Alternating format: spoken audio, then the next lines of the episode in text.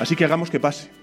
Futuro, progreso, justicia social, avance y nunca retroceso. Nuestro voto cuenta. Está en nuestras manos. Hagamos que pase. Está en tu mano. Haz que pase.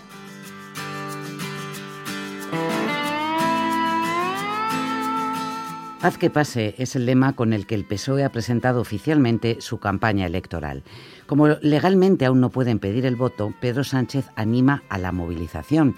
Y puede parecer obvio, es verdad que los socialistas se juegan mucho dependiendo de la participación en las urnas, porque van primeros en los sondeos y eso es bueno, pero también puede ser letal.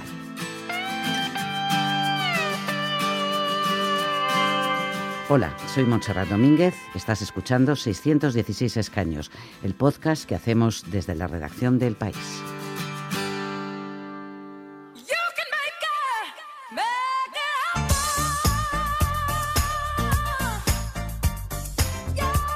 Haz que pase, make it happen, es un lema que ya han utilizado los demócratas en Estados Unidos y aquí en España Mr. Wonderful, que es esa empresa que vende productos cookies con mensajes positivos. También es esta canción que están escuchando de Mariah Carey.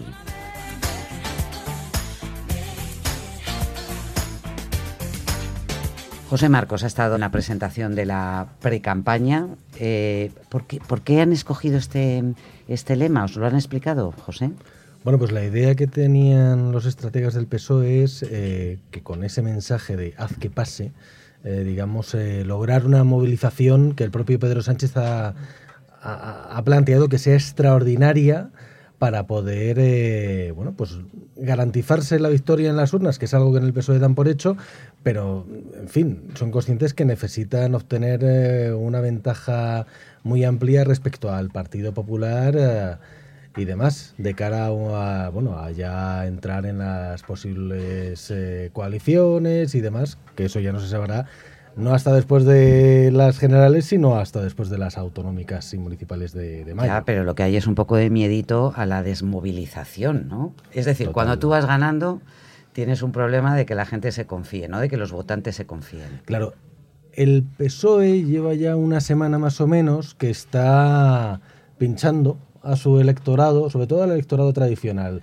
De hecho, ya no se refieren tanto últimamente al, al votante moderado, de centro, eh, que es un poco en el caladero donde estaban buscando pescar, ¿no? Después de, la controvertida estrategia de Ciudadanos, ¿no? Cuando dijo que iba a vetar y bloquear todos los posibles pactos con, con, el PSOE, sin, en fin, cuando hay tantas semanas por delante, ¿no? Y eso en política es, es, una eternidad, y más ahora que entramos en campaña.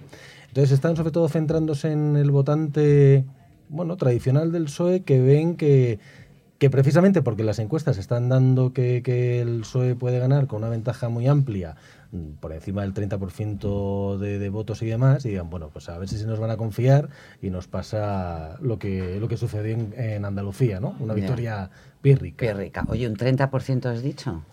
¿Tanto? Es, lo que están ellos eh, manejando y bueno, y creen que lo pueden conseguir. Bueno, vamos a preguntarle a nuestro especialista en encuestas, Kiko Llaneras. Hola. Hola, ¿qué tal? ¿Un 30%?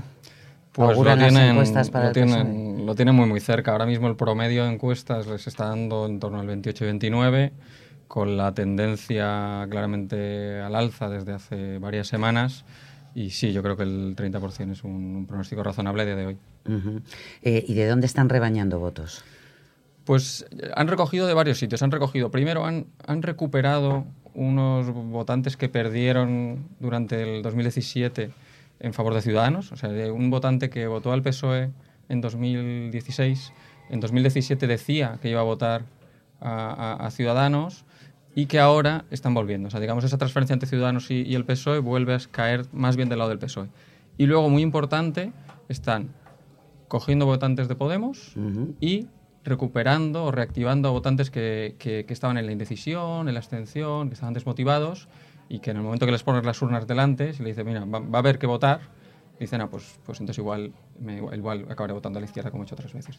esas son las tres fuentes. Es que em, ellos mismos eh, están planteando un par de cuestiones. Es, sobre todo de cara a la primera mitad de la campaña electoral, es, hay que amarrar todo lo posible a los nuestros porque en la última semana de campaña es donde bueno, lo dicen las encuestas y los sondeos, eh, eh, donde eh, se decide el voto en torno a un tercio de, los votantes españoles. Muchos de ellos cuando están yendo el, mismo domingo al colegio electoral a, ver a quién votan.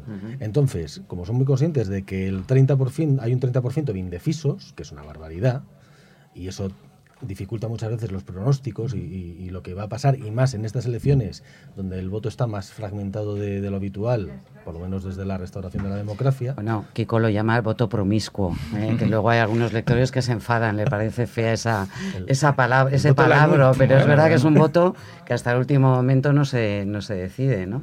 Pues un poco como la sesión golfa del FINE, ¿no? De los que se van a la una de la mañana, que bueno, pues... Sí, a ver, yo creo que al final los los partidos al final siempre tienen una inquietud, ¿no? Entonces es verdad que cuando, cuando vas perdiendo o cuando te faltan votantes, lo que quieres es convertir votantes de otros partidos, ¿no? Y cuando eso empieza a irte bien, que es lo que le pasó al PSOE, que más o menos le empiezan a ir bien las cosas, te empieza a entrar el vértigo de que, oye, a ver si los nuestros se van a quedar en casa. Ah, que es un miedo razonable, porque a veces pasa que los tuyos pues, se confían y, no, no, acuden a las urnas. Lo que pasa es que es, es muy difícil de anticipar eso. Es decir, si hacer encuestas es complicado, saber a quién va a votar una persona es complicado, es más difícil saber quién irá realmente a votar. ¿Por qué? Porque, por dos razones. Primero es que la gente genuinamente eh, no sabe lo que va a hacer. ¿no? Si yo te pregunto, bueno, eh, ¿cuánto, no sé, ¿cuánto trabajo te va a costar hacer eh, esta tarea? Siempre pensamos que va a ser más fácil, tenemos algún optimismo. Entonces las personas tienden a pensar que ir a votar y luego el día de las elecciones pues pasan cosas, tienes un lío en casa y resulta que al final no vas. Y luego porque está bien visto ir a y votar. el segundo motivo es la desabilidad social. Oiga, ¿vas a ir a votar? Sí. De hecho, los encuestadores a veces hacemos muchas trampas con esto. Es decir, si quieres saber si alguien va a ir a votar, más que preguntarle si lo va a hacer, porque te va a decir que sí, es buscar otros trucos. Por ejemplo, una cosa que se hace mucho, sobre todo en Estados Unidos, pero también en España, es preguntarle a la gente, ¿sabes dónde es? ¿Sabes qué día es?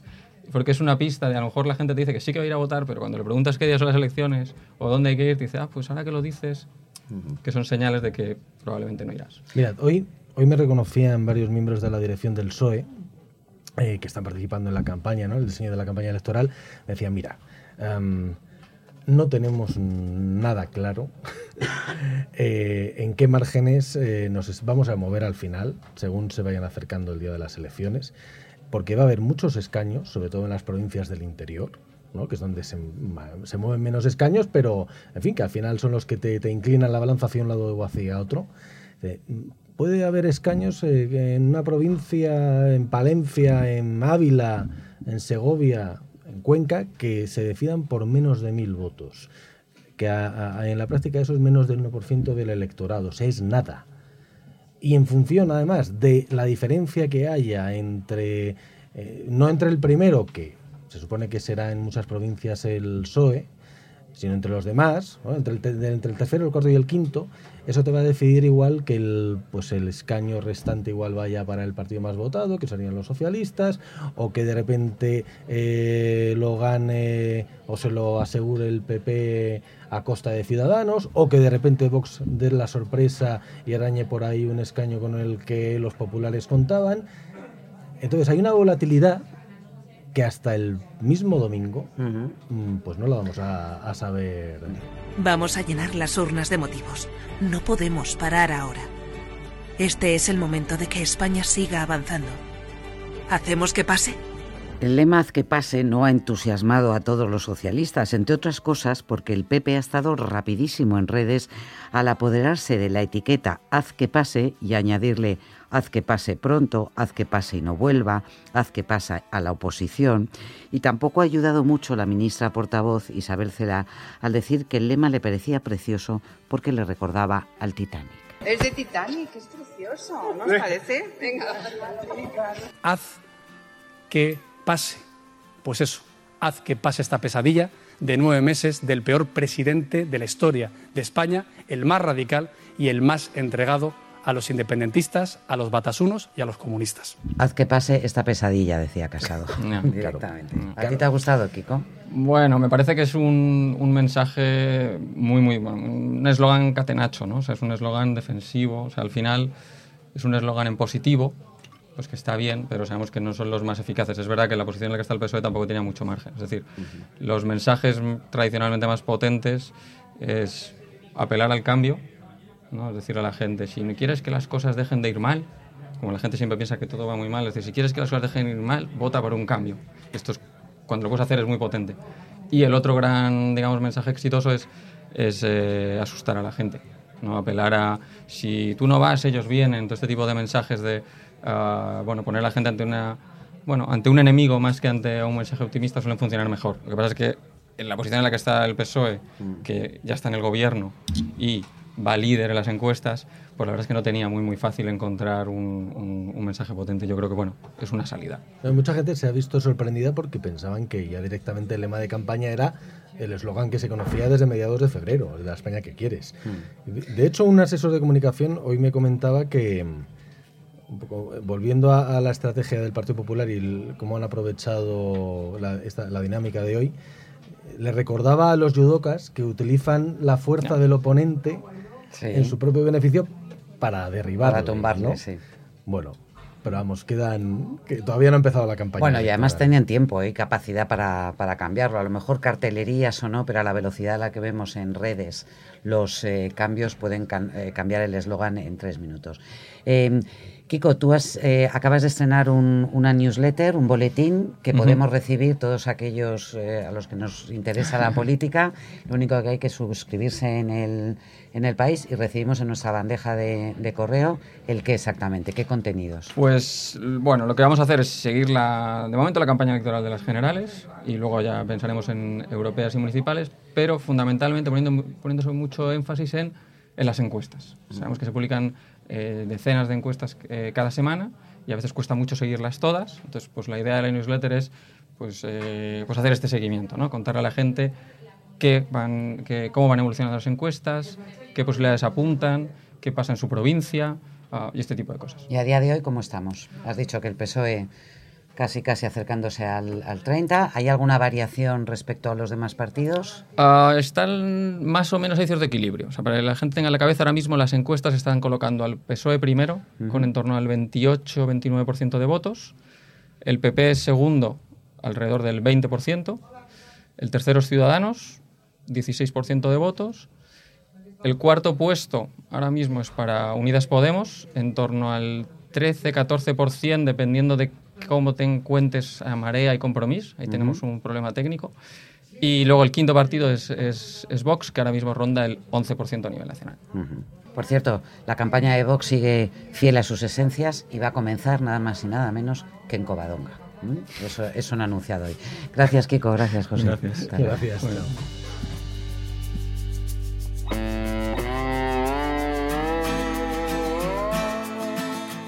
Vamos con el acertijo de, hoy. Bernardo Marín, ¿qué tal? ¿Qué nos traes? Bueno, primero la respuesta claro. a la pregunta de ayer. Tenemos que poner, dar la respuesta. Ayer preguntábamos cuál era el grupo parlamentario más joven y más, y más viejo en la legislatura que ahora concluye.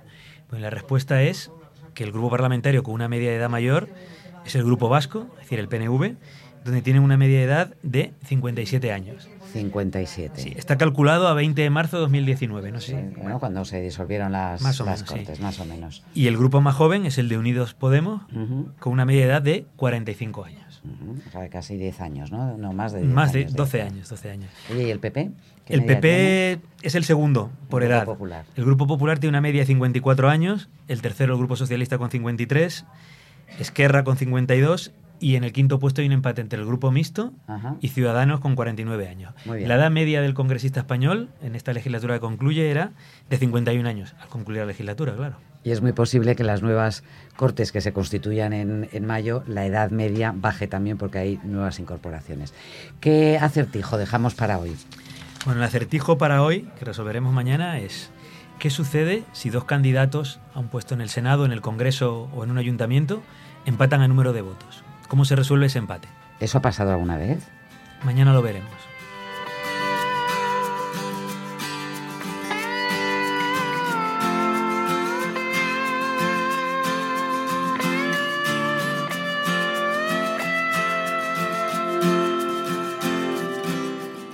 Este podcast se llama 616 escaños, es una producción del país y durante este mes de abril y hasta que se celebren las elecciones generales, cada mañana, de lunes a viernes, tenéis disponible un nuevo episodio. Podéis escucharlo en la web del país, elpaís.com, en Apple Podcast si preferís oírlo desde vuestro iPhone o iPad y en podcast de Google si lo que tenéis es un móvil con el sistema operativo Android.